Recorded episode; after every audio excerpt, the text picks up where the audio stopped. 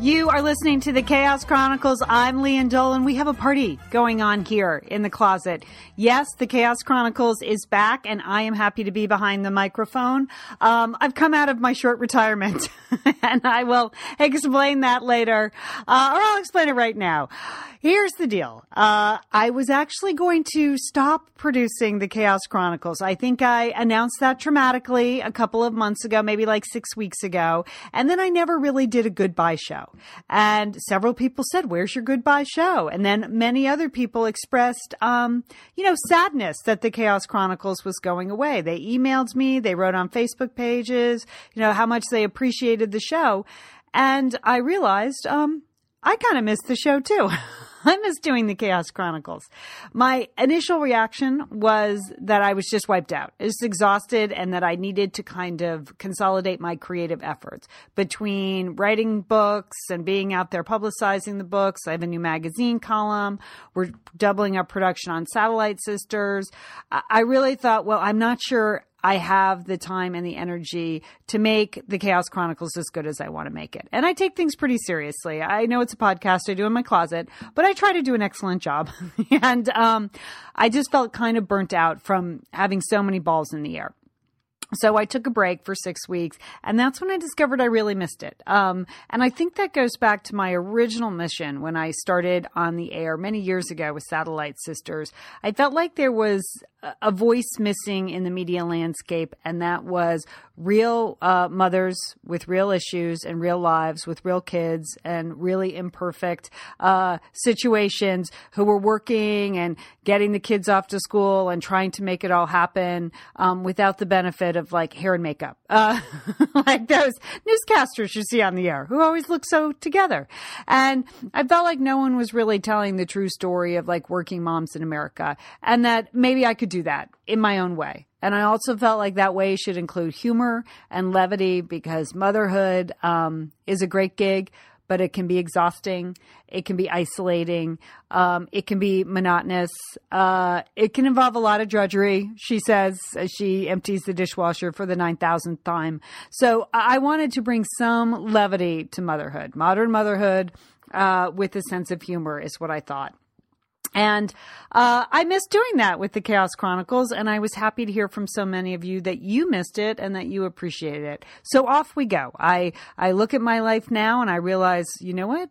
When I'm not actually out promoting a book and speaking and traveling and going, you know, in four different directions, um, I actually do have time to do the Chaos Chronicles. And if I can sort of line it up and do the production after I do uh, the Satellite Sisters show on Tuesday, if I can make Tuesday a production day, I think I can knock out both shows at once. So, um, so here we go, back doing the Chaos Chronicles. But I would like to thank everybody for their kind words because um, really did get me back behind the microphone and make me realize how much I miss doing the show. There's still a lot to be said about the issues surrounding motherhood here and, and parenting.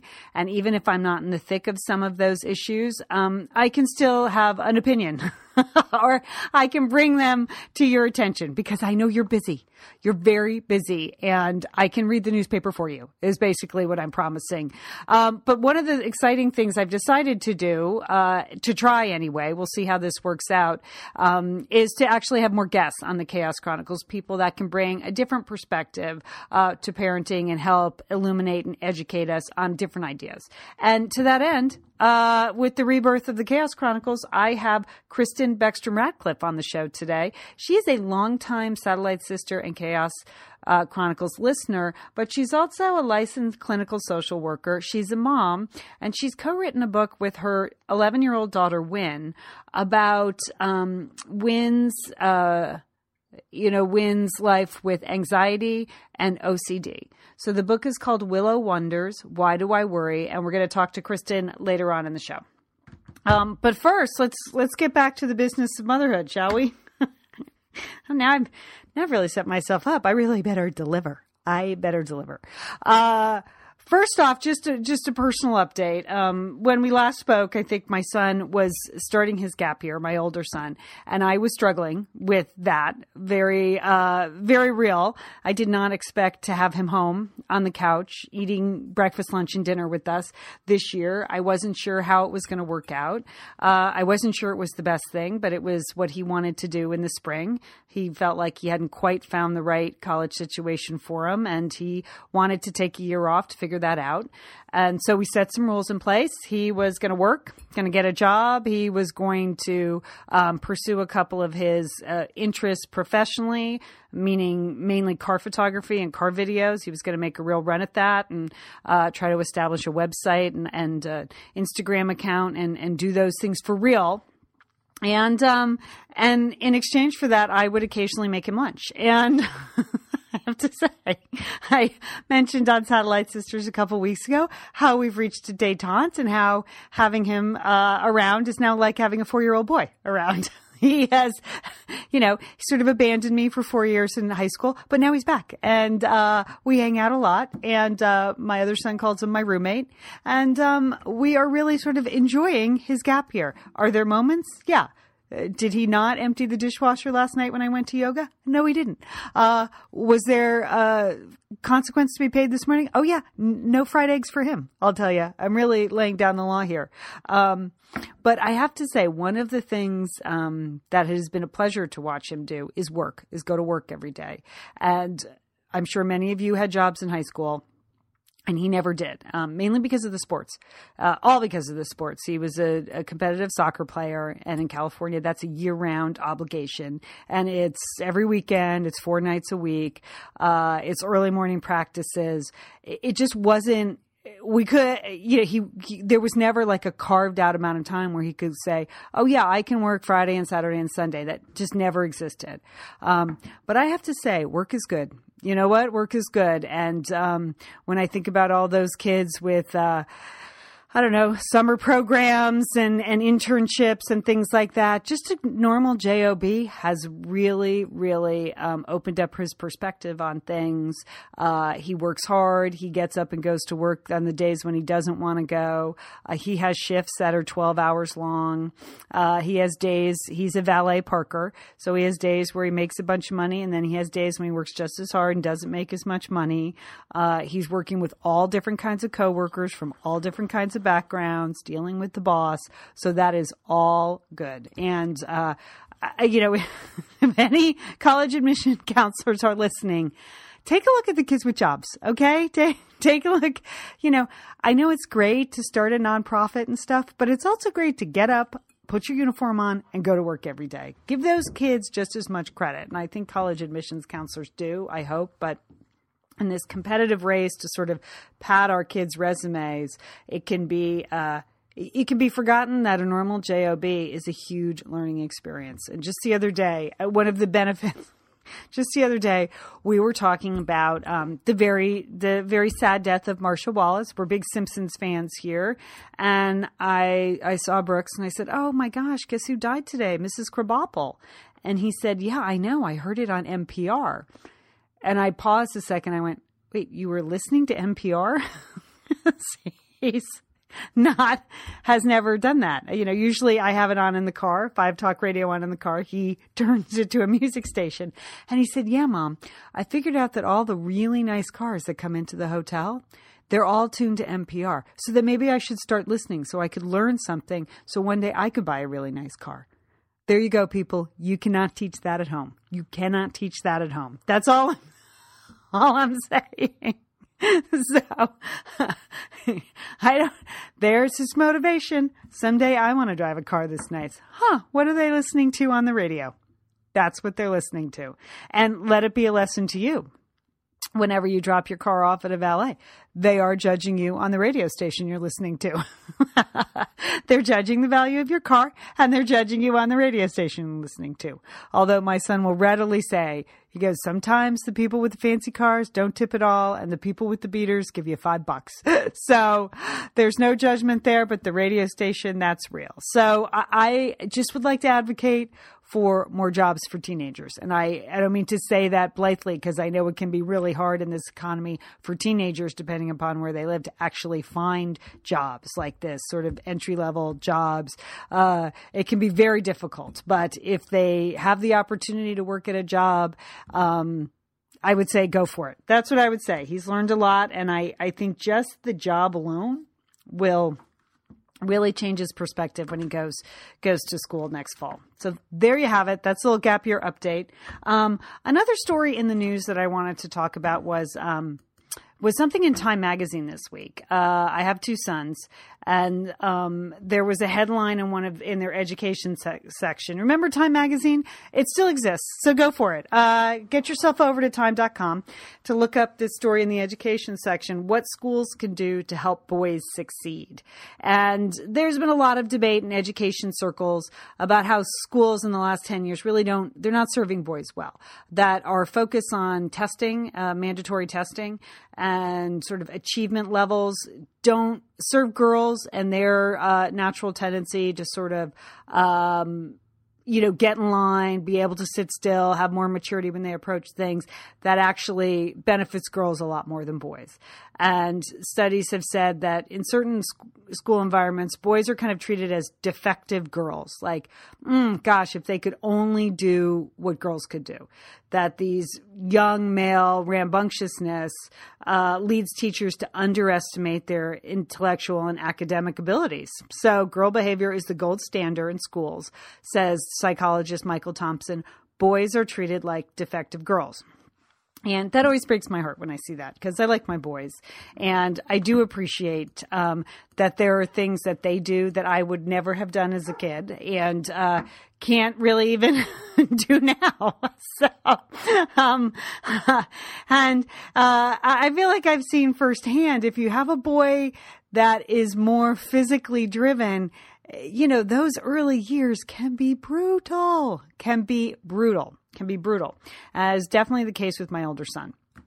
That, uh, you know, for him, the absolute best part of school was recess and PE class. And it was the action and the activity that he did all day, the hands on learning stuff, that sustained him through his entire lower school educational career. And then again through high school. You know, did he eventually learn to sit and be quiet? Oh, yeah, he did all that. Um, but uh, he still has a lot of boy tendencies. And so this article by uh, an education um, expert, Christina Hoff Sommers, just suggest three things that schools can do to help boys succeed. So I thought I would pass this along. Um, more for parents so they can sort of take a look when you're evaluating. Maybe you have little ones and you're deciding what would be the best school environment for them. The first one um, was something that I completely undervalued when we looked for schools for our boys. And one year in, I realized I am a genius that I picked the school on this factor alone. One is bring back recess. Schools have cut back on breaks, okay? Again, because they are trying to get all that information down kids' throats uh, so they can get the test, so they can get the federal funding. So, since the 1970s, school children have lost close to 50% of their unstructured outdoor playtime. 39% of first graders get just 20 minutes of recess a day or less. And by contrast, kids in Japan get 10 minutes of play each hour. So 20 minutes. You go to school at 8 o'clock, you don't get out till 3, and you only get your 20 minutes at lunch. I'm a grown up. That would bum me. that would bum me out. Think of all the recess you get at work. Going to Starbucks at 10 o'clock and coming back. That's like a half an hour. And then you get lunch. then maybe you tuck out in the afternoon, pick up something nearby. That's your adult recess. So prolonged confinement in classrooms diminishes children's concentration. And guess what? Leads to squirming and restlessness. And boys appear to be more seriously affected by recess deprivation than girls. And you know what? My son's school, they had a bunch of recess and they had PE every day. And honestly, it was absolutely the one thing that kept my sons on track was all that playtime. They got to get it out of them so they can sit and listen with a concentrated effort at some point during the day. So whenever people say, "Oh, how'd you like your son's school?" I always say they have a fantastic recess and PE department, which is not usually what parents are thinking about, but there you go. I would just, I can personally vouch for that one. Bring back some recess. Let the kids run around. Let them let them get it all out of their system. I think everybody would be happy. Although I can say this, Sheila, as a teacher, absolutely hates recess duty.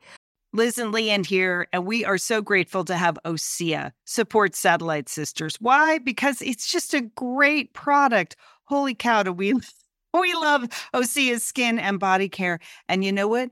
This Mother's Day, just look no further than OSEA. Spoil the moms in your life with the little luxuries from OSEA. The moms, the stepmoms, the bonus moms, the people who bring a touch of something special to your life aunts, grandmothers, they would love a little OSEA this Mother's Day. And you can get 10% off your first order by using our code SAT Sisters at OSEAMalibu.com. And Liz, you know what every mother and mother figure needs? What? More moisture, Liz. They need more moisture in their skin. in no their kidding. skin. I mean, really, the creams, the lotions, the oils, I love it all. That duo they have going, like Oh. you can't miss with the duo of Osea. Liz, the Mega Moisture Duo. You can you can literally see your skin get firmer, and it just delivers this full body glow. Okay, you know we have raved about the Undaria algae body oil. Well, Mhm. pair that with the Undaria collagen body oil. Youthful, Liz. A youthful glow is going to happen. and it's o- infused with Osea's signature Undaria seaweed.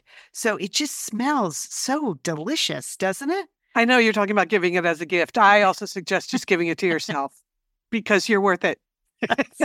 That's true. That is absolutely true. Okay, that moisture duo I mentioned too is a great value because you can save 16% plus the extra 10% with our code SAT Sisters. So this is it. This is a win win win Mother's Day gift. Spoil the moms in your life with clean vegan skincare and body care from Osea. Get 10% off your first order site wide with the code SAT Sisters at OseaMalibu.com.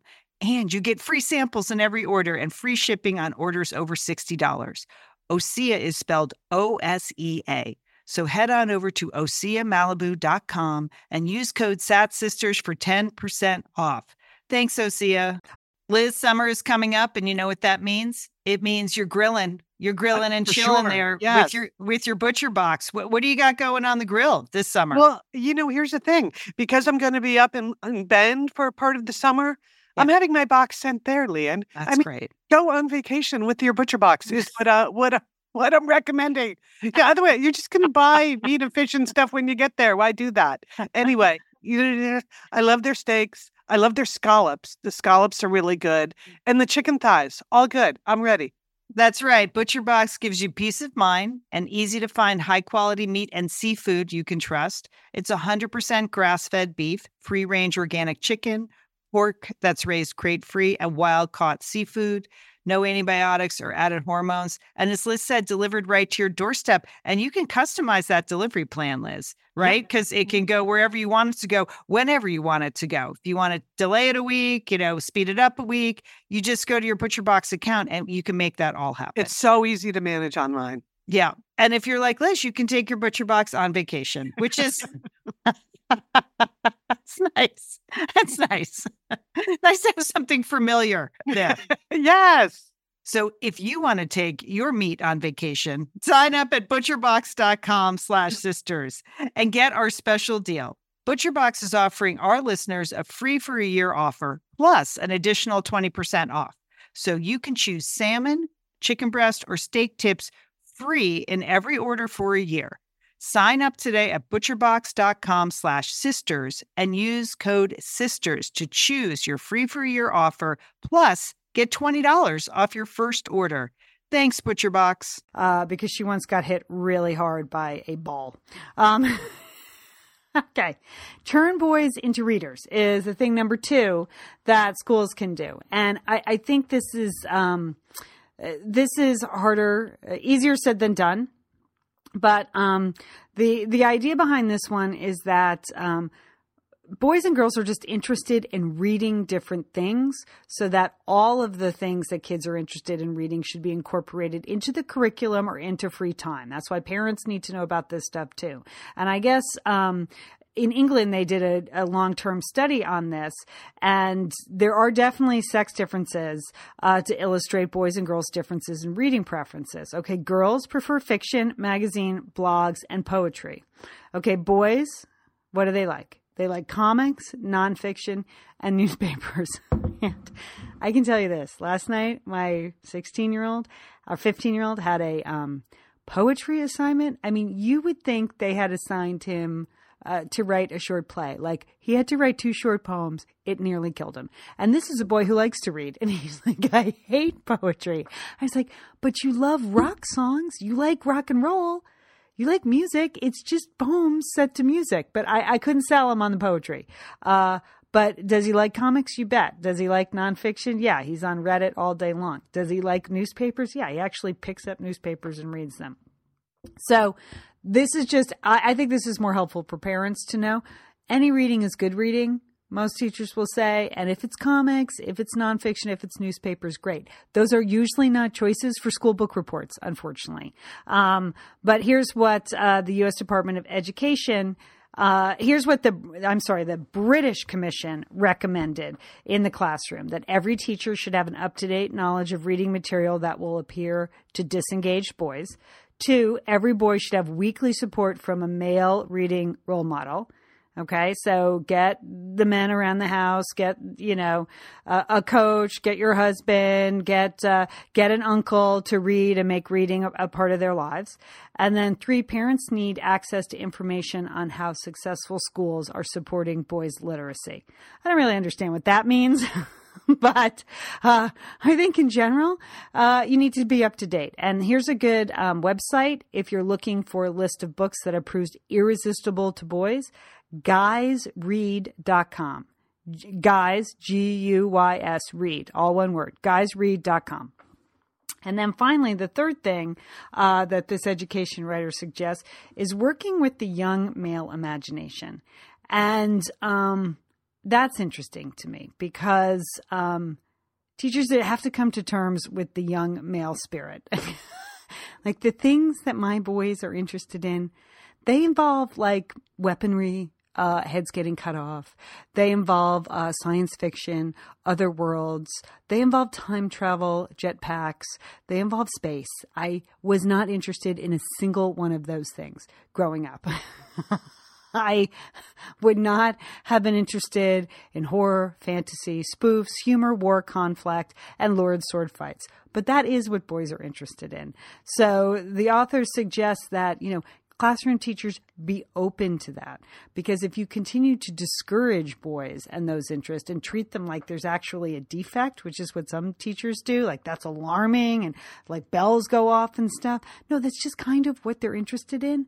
So if you if you treat that like it's a de- defect the boys will become more disengaged.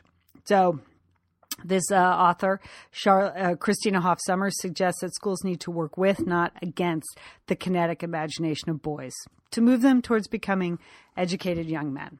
So there you go. Parents of boys, I pass that along. I'll put that uh, link at chaoschronicles.com. If you want to uh, read that yourself, pass that on. Um, you know, I see those girls and oh, they're just, they just have their act together. I ran into a friend of mine the other day whose daughter's a, a, a high school senior and her daughter has just she's a terrific young woman. And she's always been very focused and just on top of things like totally on top of things. And so i asked the inevitable question that i'm trying not to ask too much but she is a good friend. So he said oh where's where's your daughter looking into college? How's that going? And my friend shook her head. She goes you know what? Everything is in and done. I, we went to a meeting at school the other day and parents were pulling their hair out and gnashing their teeth. And my daughter has all her essays in. She's applying to a couple of places early action. And then she has the whole list of everything else she's doing, but it's all done in, I don't know, I didn't even look at the application.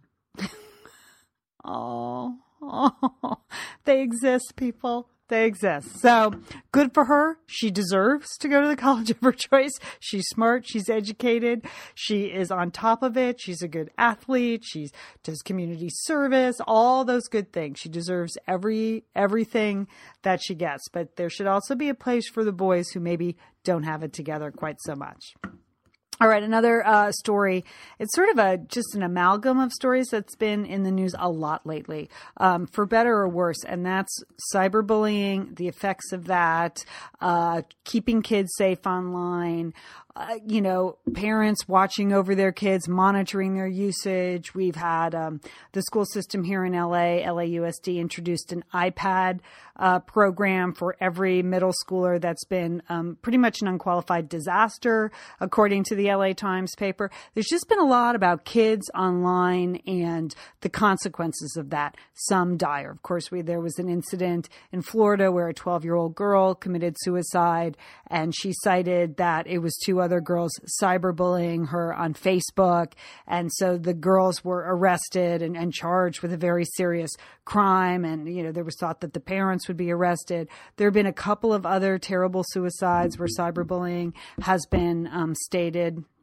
There was the terrible killing of the teacher last week uh, by a 14 year old student, also some cyber issues you know here's here's what i want to say about it. And it's kind of a general general thought about just kids online in general. Because um, i feel like my kids they they were the gen, they were the age group. So i have an 18 year old that sort of um, the broke through. I don't know what else like it became just an inevitability for them to have to have a cell phone have a laptop do their homework online. Like when I had my son Brooks, the internet was new. I never would have anticipated 18 years later that all of their homework would be submitted online, that many of the assignments that they were asked to read would actually be videos that they watched online. I would have had no idea that that was my obligation as a parent was to once they hit like age 10 monitor every single minute of their lives with their lives online okay?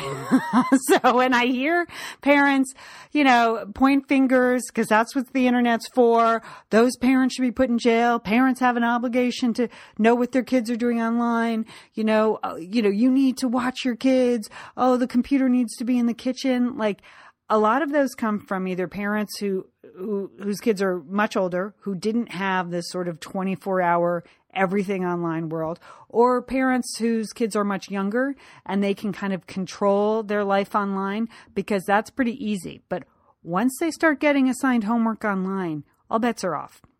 And my kids had a mandatory laptop program in their school in like sixth grade. That's when it started.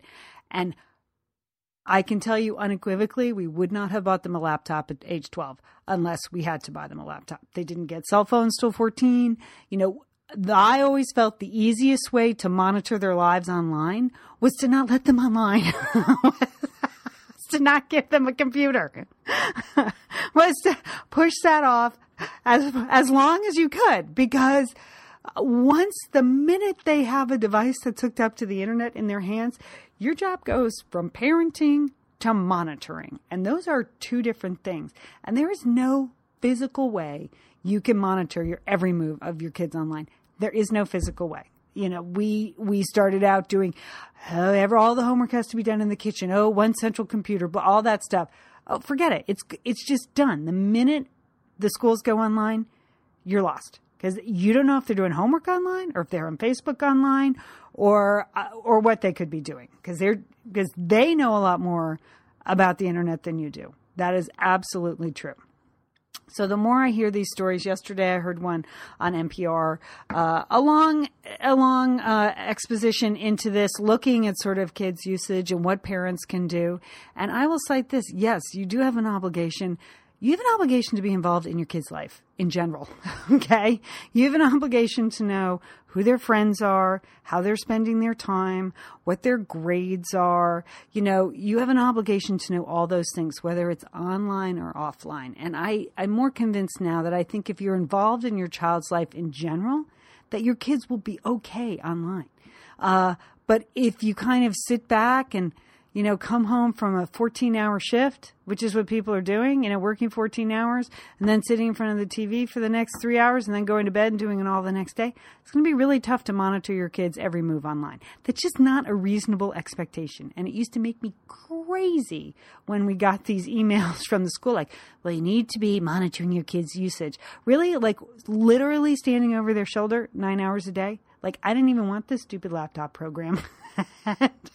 and, and and now you expect me to stand over their shoulders nine hours a day? And because that's what people say when they say monitor the, your usage.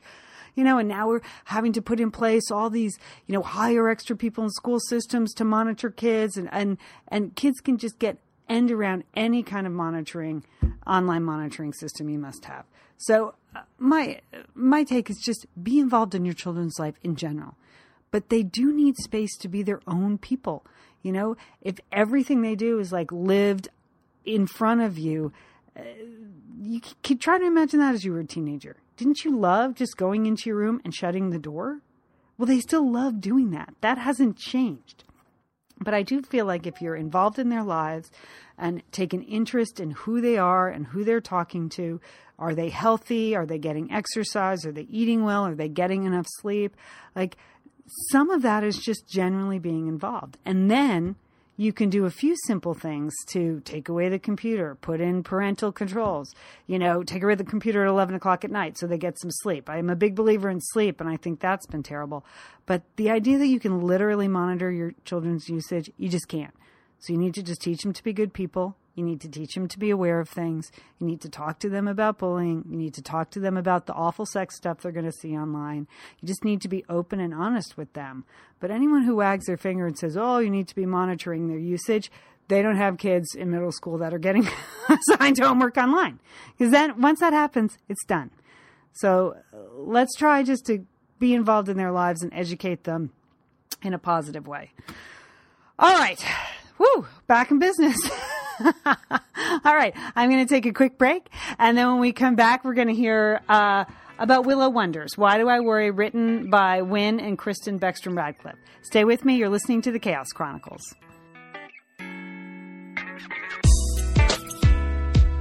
I'm Lian Dolan of the Satellite Sisters, and I wanted to let you know about an online skin savvy resource for all your beauty product needs naturalskinshop.com. I discovered naturalskinshop.com a couple of years ago when I was looking for a simple, straightforward, but high quality skincare regime for a busy, chaotic mom. I needed something I could use every day that would really work. Naturalskinshop.com has medical grade quality products they are all cruelty free and they have fantastic customer service so you can get the products that work for you. My beauty expert Ginger set me up with a great cleanser, toner, moisturizer, daily glycolic, and a couple of extras that really make my skin glow. Seriously, my skin has never looked better. So I wanted to pass along the word about naturalskinshop.com. Get your skin in great shape for the winter season and beyond. Visit naturalskinshop.com today.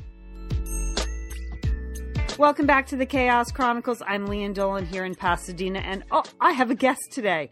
That's right, people. The brand new Chaos Chronicles may actually have some guests, and I'm really pleased to welcome a longtime Satellite Sister and Chaos Crew listener, Kristin Beckstrom Radcliffe, to the Chaos Chronicles. Uh, mainly because she seems like an excellent person, even though we've never met face to face. We have been Facebook friends for many years, but also because she has a wonderful new book out called Willow Wonders. Why do I Worry? And Kristin has co written this book with her sixth grade daughter, Wynn, and it's about Wynn's anxiety and OCD.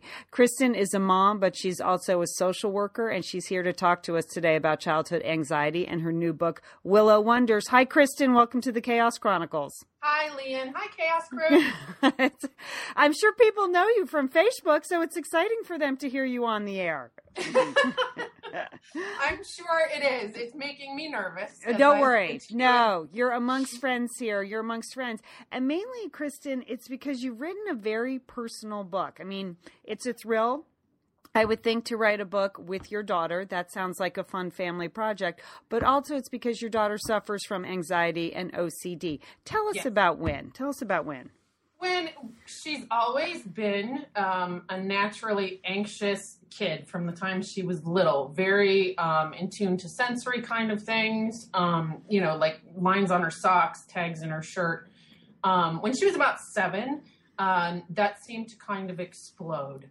Um, it became something that first presented itself as automatic doors were going to do something drastic to her. Okay. Um, daddy was going to get attacked by a bear. Mind you, we live in suburban St. Louis, so there's not a bear that's going to come to suburbia. Um, from our next door neighbors when he was coming home from a party. Um, and it really, it, it just exploded. And we couldn't figure out what was, what, if there was a trigger, if there was something that, you know, we had done, if she had seen something or anything. Um, and, and we worked very closely first with our family doctor who, initially was going to advocate for medication. And I, being the professional that I am, wasn't comfortable with jumping the medication bandwagon right away. Mm-hmm. Um, sidebar, she's currently and still not medicated. So it, um, we went and had an evaluation um, by a psychologist who was going to work with a psychiatrist if we ended up going that route. So and, you recognize right away, though, that this was unusual. Absolutely. Okay. Absolutely. And partially in my own experience as a practitioner, I knew it was unusual. But also as her mom, when you're stuck inside a Target because she can't go through the automatic door because it's going to do drastic harm to her you you know you're like okay now i'm stuck in target yeah yeah you know i think those of us who are parents who haven't seen this can't even imagine that scenario that you couldn't just say, "Oh, for goodness sakes, go through the door." It's not going to attack you. Uh, yeah, it's not going to cut you in half. Um, Daddy's not going to get hit by a, or you know, attacked by a bear. Mm-hmm. Um, and that first in, initial consultation with the counselor was, quite frankly, abysmal because I didn't hide the fact that I was a clinician myself.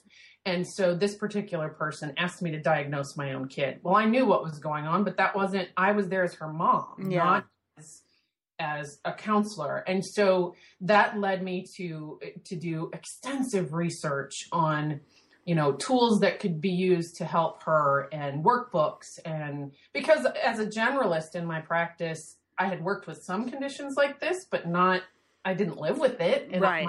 it doesn't work this way so in in doing that we we started to realize that there was so much written um really from the clinical perspective or if there were children's books that were already written, it was giving her more things to worry about. Um, there's some great. You know what? When you think about most of children's literature, it's terrifying. So, uh, right, and I can see how even even books that would be sensitive to this, right, scenarios that she hadn't thought about before. Oh, now she's thinking about them. Oh, absolutely, absolutely, and and it became it, it was very troublesome to me. We ended up getting very lucky to find another counselor who wasn't typically, and this one she was about nine. She's 11 now. Um, and her name's Amy. So I can, and I've been given permission to use her name. So, um, Amy, you know, was not very excited about taking somebody as young as her, but it has worked out to be a tremendous a tremendous gift and really great rises to this level. Um, there's some additional statistics, great, great information on the International um, OCD Foundation website, iocdf.org, um, that that gives, but it is unusual, and and in her case, it's unusual that it does not generally impact her at school. She's not. Um, she well it makes her a really good anal student for the most part. You know. You know it's not, well silver lining silver lining right, kristin. Right. Absolutely. She um you know so anyway she's got a great therapist now but one day when she was about eight one night and it was an offhanded comment as i was putting her to bed she said mom this thing in my brain is like a roadmap and i said well what thing is that? And she said on my bad ocd days my roadmap looks awful and there's bumps and there's traffic and and I'm in a little she articulated this whole thought process about she was driving a car named Charlotte, which is the name of one of our dogs, and it was a pink car and the other cars were red. And this whole elaborate, fabulous 8-year-old conceptualization of how it felt to be in her brain. Oh wow. Yeah, I I was going to ask. My question is your book talks about roadmaps and toolboxes. What's the significant of the significance of those terms? But it really came right from Wynn. That's how she described her own brain. Unbelievable. It, it was, and she's she's always been an old. She's a very bright kid. So, but also then anxious and immature in other ways. So it was just really powerful. And I remember making an offhanded comment um, about we should write a book about that and and but it was very much i mean I, was just a mom and a clinical social worker i had never conceptualized that i was going to do something like this but it became more and more evident that it, it was necessary. And she would, it was very therapeutic for her to be able to continue to articulate that. And, mommy, maybe we really should write a book. And so I just kind of wrote a book. We're talking to Kristin Beckstrom Radcliffe. She is a satellite sister, a member of the Chaos Crew. She and her daughter Wynn have written a wonderful new book uh, to address children's anxiety and OCD. Willow Wonders. Why do I worry? It's just out. It's available at Amazon.com, and of course, I'll put a link at thechaoschronicles.com. Um, it, and so your book is taking a look at who at like seven year olds right? You make a point in the beginning of the book like hey a seven year old deals with this differently than a teenager than a than an adult. Who do you who do you hope reads uh, willow wonders? My goal because it was a you know when this process for us started when she was in second grade um, really coming to a head my target is is the is that kind of audience the elementary school audience um, I worked very closely with the social worker at her school. But again, since it didn't impact her at school the same way as it did other places, um, you know, those are the kind of audiences. And because we've written it, we hope in a fairly fairly generalist kind of way that it can be used in other practitioners' offices like my own. Um, people that work with little ones. Um, that again, it's a it's a picture book. So I read it to my son's, actually her brother, um, and forgive me if I get a little emotional about this part. Um, he read it to his second grade class last week. Aww. To ex- and, and it was very, it was really powerful in a sense because it just started even a brief discussion about, well, maybe I can try that if I worry. And so it doesn't have to apply just to the kiddos that are clinically significant and really struggling in that way, but in some ways to the everyday kid too, who the little littler ones obviously she will say now that she's 11 and you know dealing with 11 year old junior high kind of issues that she would love to write an edition you know let's write another one mom right like, right Hey, it's Liz and Lian here, and we want to thank Prose for supporting this episode of Satellite Sisters. Now, you know, Liz, I've been out and about with my new book, The Marriage Sabbatical. Mm-hmm. The book is getting rave reviews. I'm very happy. But you know what else is getting rave reviews? My hair, Liz, my hair from Prose is getting rave reviews. Lian, I am not surprised. You have been on that Prose hair regimen for quite a while. I mean, you have good hair anyway, but now you have great mm-hmm. hair because you've really paid attention to it. Well, Liz, Prose is made for people, not hair and skin types. Personalization is rooted in everything they do from their in depth consultation to their made to order model. And you know what? I love the regimen they have me on. I, do I take the hair vitamins every day? Yes, I do. Do I use my shampoo and conditioner made especially for Lian Dolan? Yes, I do. Do I sometimes use the leave-in conditioner when my hair's really dry? I do. And I even have a pre-scalp thing that they give me. Okay, Prose, you you're the boss. I'll take it. you tell me what my hair needs. That sounds good. And here's the thing, it's personalization, Liz. For yeah. millions of possible formulas, only one is uniquely Lian's. Okay. And I'm I'm using it. Prose mm-hmm. isn't just better for you, it's also better for the planet, Liz. They're certified B Corp, cruelty free, and the first and only carbon neutral custom beauty brand. So, Prose, we love you. I love the photos of my hair. Couldn't be happier. photos of your hair. There are people in the photos too. That's the thing about a book tour. Everybody yeah. has their picture taken with Lian and then post it. So yeah. the hair is important. Couldn't be happier, Prose. Prose is so confident that you'll bring out your best hair and skin. They're offering an exclusive trial offer of 50% off your first subscription order at prose.com slash sisters. So you get your free consultation, then 50% off at prose.com slash sisters. And prose is spelled P-R-O-S-E. Prose.com slash sisters. Thanks, Prose. Liz, you know we love talking about FrameBridge, don't we? We do. because, because there are just so many fun things to frame, Lian, aren't there? Right. Anything. You can just upload a digital photo from your phone and they can print it and frame it. And that is a gift right there, a gift people would love getting. But Liz, you recently had quite an exciting FrameBridge experience. Would I you did. like to share? Would you like you know, to? I talked about how when we were at the Bruce Springsteen concert, I was with our brother Dick, his wife Susan, his two kids, and one of the roadies threw us the set list at the end of the show, which was amazing to get the actual set list for the actual concert in Los Angeles. And we're like, oh, yeah, any day now, that's going to be in a place of honor in their home. Sure enough, Lian, they have already frame bridged it and sent it to us with a picture. So I'll be in Bend next week, so I'll get to see it. But it's just excellent use of the FrameBridge resources, the Bruce Springsteen set list. Fantastic. And this is gift giving season. So if you have a graduation coming up, a wedding, a shower, Mother's Day, Father's Day, look around. I'm sure you have something fun you can frame, and FrameBridge can do it for you. It's easy and it's affordable to frame just about anything. You get fair and transparent upfront pricing based on the size of your item. There's a great selection of frames. And as we've said in the past, fast service, free shipping, great for gifts. Mm-hmm. And guess what? Liz, not many things in life give you a happiness guarantee, but FrameBridge does. If you're not 100% happy with your piece, they will make it right. So if this but sounds you're like going to be happy, okay? Yeah. Eh, that's just the Satellite Sisters promise. You're going to be out. You're going to be happy you did it. See why FrameBridge has been trusted to frame over 2 million pieces. Visit framebridge.com or see a local FrameBridge store to get started and custom frame just about anything, like a Bruce Springsteen set list. That's framebridge.com. Thanks, FrameBridge. Um, Kristin, for for you at your house, is this every day that you're dealing with this? I mean, or um, does she have weeks of, of like she, calm uh, sailing, you know, no no issues, and then you know something happens, or is it a little something every day? Um, there's a little bit of it every day. Um, in particular, things like um, the routine of of her morning, getting ready for school, or the bedtime routine, for example. But then, you know, it will be less evident throughout the rest of the day.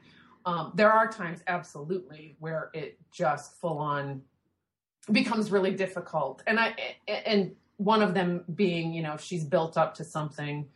We had a taekwondo tournament this past weekend that had been months in preparation, and now it's over. And she, the letdown of that really triggers a lot in her. Hmm. Um, and I want to make a point, really, to to everybody that because I know when they hear people talk about OCD, it may it may in their head be like, just the hand washing. Right. Or, oh, I think people have no concept of what it is and they make a lot of jokes about it. You know, yeah, oh, I have OCD. I, yeah. Show like Monk, um, you know, where he was, it, it was a fascinating portrayal, but that's not what everybody's OCD is like.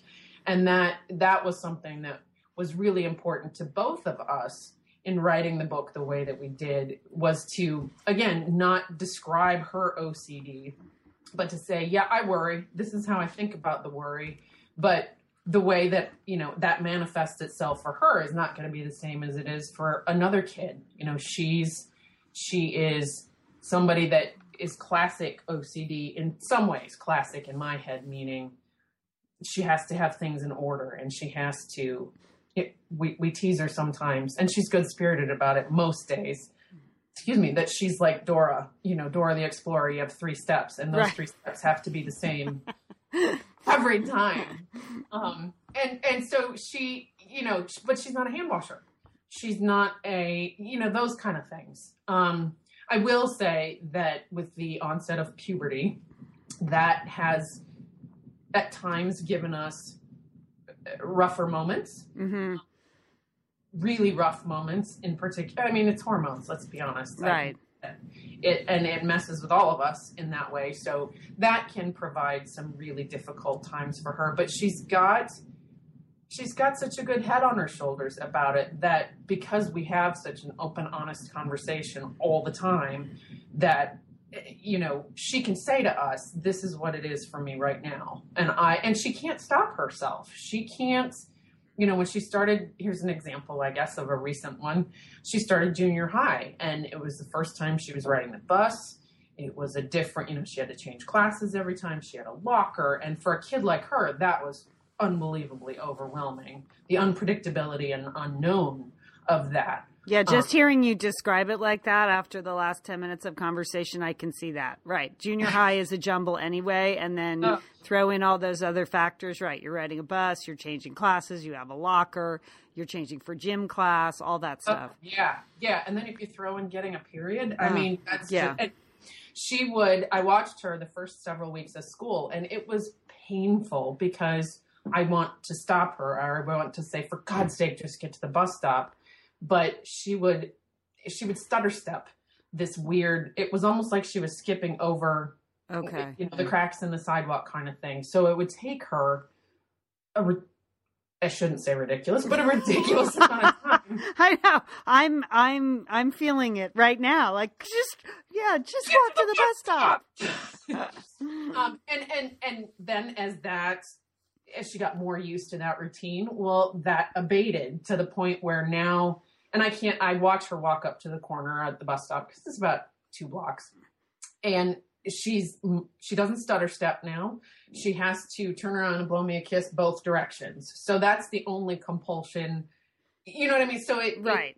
it's something that she had to get used to and and now she is used to it and so it's it's far less overwhelming to her but that being said you know then you throw in like i said a minute ago the end of of an event like that big taekwondo tournament and she had worked so hard and and still does work hard but the letdown of that is is an unknown all over again so then it becomes a little bit of we got to regroup and how are we going to how are we going to deal with it at this point? and so Is there a Yeah. cure for that? Like, is there a cure for this? Is there a day when she'll be worry free, or is it really about managing her roadmap and her toolbox, like you so cleverly articulate in Willow Wonders? it is it is not something that you can wave a magic wand at and say is quote unquote cured um, i have met such lovely people in in connecting through this anxiety and ocd network i've i've built for myself and for her um, it never truly goes away Hmm. it is about managing her symptoms and managing you know and and probably the big thing we're focused on right now is how are we going to manage this to avoid the cruelty uh, that is junior high Uh, Yeah, I mean, junior high is horrible. I mean, it's horrible. I, I was so grateful when my younger son graduated from eighth grade. So grateful. It's just bad. It, it is bad. And and thankfully she's got a great group of group of friends Yeah. uh, many of whom know that this is something about her. And if they if they see her doing something um like that they'll call her out in in a discreet way so that she's not you know if she started to stutter step in the hallway one of her good friends will be like let's skip together or make it something else. So you know getting her through that. And and it's going to be like that for the rest of her life. It's um and it's also something that i think it's important to keep educating people about. So it, no there isn't a cure. Um there's states of better if you will So you built a support group. That was my last question. I wanted to ask about how you kind of manage um, having a daughter with these issues. One way is writing a book. That's a fantastic project. I'm sure you get a lot of, um, you know, positive feedback through your work as a social worker. But uh, tell me about the community that you built up around you. Um, well, one of the things that unfortunately we there's a good community in terms of providers across the river in St. Louis. Um, we have, however, found that avenue in a sense to be pretty clinical, and that that's not how that's not that doesn't best serve her. What best serves her and us really is the network, the virtual network, if you will. Um, we have a few close friends local who, like I alluded to a minute ago, who will, you know, help her manage and and I can be raw and honest and be like, oh, for God's sake, it took her ten minutes to get to the bus stop. Um, you know what I mean? And they I do. and they can, you know, the the everyday people who if just just today, this morning, she I was looking at her lunch account and and uh called her out for something and you would have thought it, you know, it just disrupted her routine this morning. And that you know, then I can text or call my close girlfriends local, but I can also then connect with groups like the IOCDF, which has blogs and forums, um, other parent, you know, network with other parents who struggle with that. This past summer, I went to their national conference in Atlanta as a merely as a participant, not as a Mhm. presenter or anything like that, and have made great professional and personal connections through organizations like that. Um, I will want to give a shout out most definitely to the Manic Mommies community, um, good friends with Aaron and Kristen, and they have been tremendous at permitting people to have open and honest conversations, whether it's through Facebook or at their annual events, to really just let people be raw and honest. And and I think that's the part that I want to make sure anybody has, you know, that they can have a an accepting forum of folks to talk to about this because she's mine and she's amazing but some days it's just plain hard. Right. Yeah i would imagine kristin. I would imagine especially when you think about sort of the future too that it is just hmm. managing on a day-to-day basis. I'm glad that you have all those people that you've reached out to. It is one of those things that social networks have done in an extraordinary way that 20 years ago you and your daughter probably would have been incredibly isolated in dealing with this situation Absolutely, absolutely, and I, you know, I I credit the Satellite Sisters and the Chaos Crew for much of that social media tap in too, because I would get, you know, if I'd link to something on one of the pages, I get invariably helpful feedback that makes me feel so much better when I'm sitting there in the everyday and it's just been really horrible that day. I get that shout out or somebody posting a picture. Yesterday I got one of those. It was a rough it was a rough day at our house yesterday. Like the mother daughter book tour like. ask you offline about how to do that? I don't know how to do a book tour. Um, what we did a little event. Um, I call it a little event. Um, just at my office when we first got the books in, because both my publisher and I have have physical books. It's a small grassroots publishing company, so it's not. You know, I've got 27 boxes of this book in my garage. Okay. so we're we're really starting to, to, flesh that out. I'm going next weekend to um, the Manic Mommies Escape in Santa Fe, and I'm going to do a signing there as well as a um, as well as a I don't want to call it a seminar, but just really a a meet and greet for for an opportunity for moms, not just of special kids with anxiety issues, but special kids. Period. That raw, honest conversation opportunity. Um, my hope is to present. Um, these are big items because I'm figuring out the little ones. There's an anxiety disorders conference in Chicago in March, and I'm coming to your neck of the woods in July for the annual IOCDF conference. Great. Um, to to exhibit and those kind of things. So it, it's really still a work in progress. So anybody who wants us to come and share the book, please let me know. Obviously, you know this well, that mm-hmm. this is not an inexpensive endeavor. So no. But you know, I bet you'll be um, sort of pleasantly surprised now that the book is out and you're out talking. Um, I bet you'll find that you have opportunities that are incredibly, you know, satisfying and, and meaningful to both of you. Chances to talk to people again, because first of all, you're really good at talking about it. So bravo you. for you. Uh, but it just, you know, I think there are probably a lot more parents and a lot more kids um, in your boat than than you realize, and you can even begin to realize. Well, thank you. I appreciate that. It's it's um it's a delicate local situation, and that, as I've said, she's in junior high, and as accepting and tolerant as so many people are, it takes one negative comment. Um, so I'm following her lead locally because it's protecting her at this point too. Right. Um, right. Know, she her it's it's a dicey time in in a young one's life that junior high middle school mess. And so we're trying I, I, am focusing on the elementary schools. Her principal her former elementary principal and i are working out. They do a visiting author thing and he's like we don't have to pay a visiting author. You live a mile away. And i said that's great. I'd absolutely i'd absolutely love to do that. So there will be those events that come out and and i i'm following her lead and seeing where she wants it to take us. Kristin, it was really a pleasure to talk to you today. Kristin Beckstrom Radcliffe. Uh, her book is Willow Wonders Why Do I Worry? You can find all the information and links at chaoschronicles.com. And uh, Kristin, maybe I'll put your Facebook uh, if you want any contact, Absolutely. additional information that you want out there. Um, I, I, will be happy to post at chaoschronicles.com so that people can connect with you because I, I, have a feeling you're going to hear from more people after the, after this interview. That's the way it works, Kristin. So so. Yeah. I hope so. Thank you, Lian, for the opportunity to share the story with you. All the best to your daughter, Wynn, too.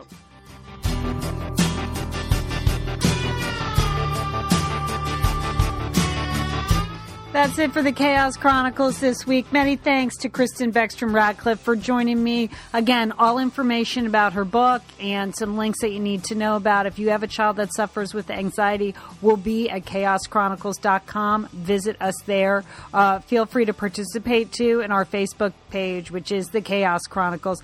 Let's get it back going, people. Chaos Chronicles back in business. All right, my to do list this week. You know, it's Halloween.